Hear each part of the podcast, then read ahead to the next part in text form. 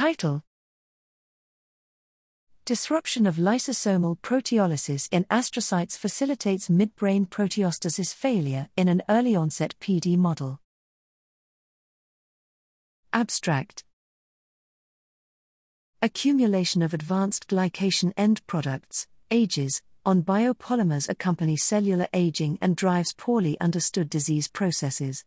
Here, we studied how AGEs contribute to development of early onset Parkinson's disease, PD, caused by loss of function of DJ1, a protein deglycase.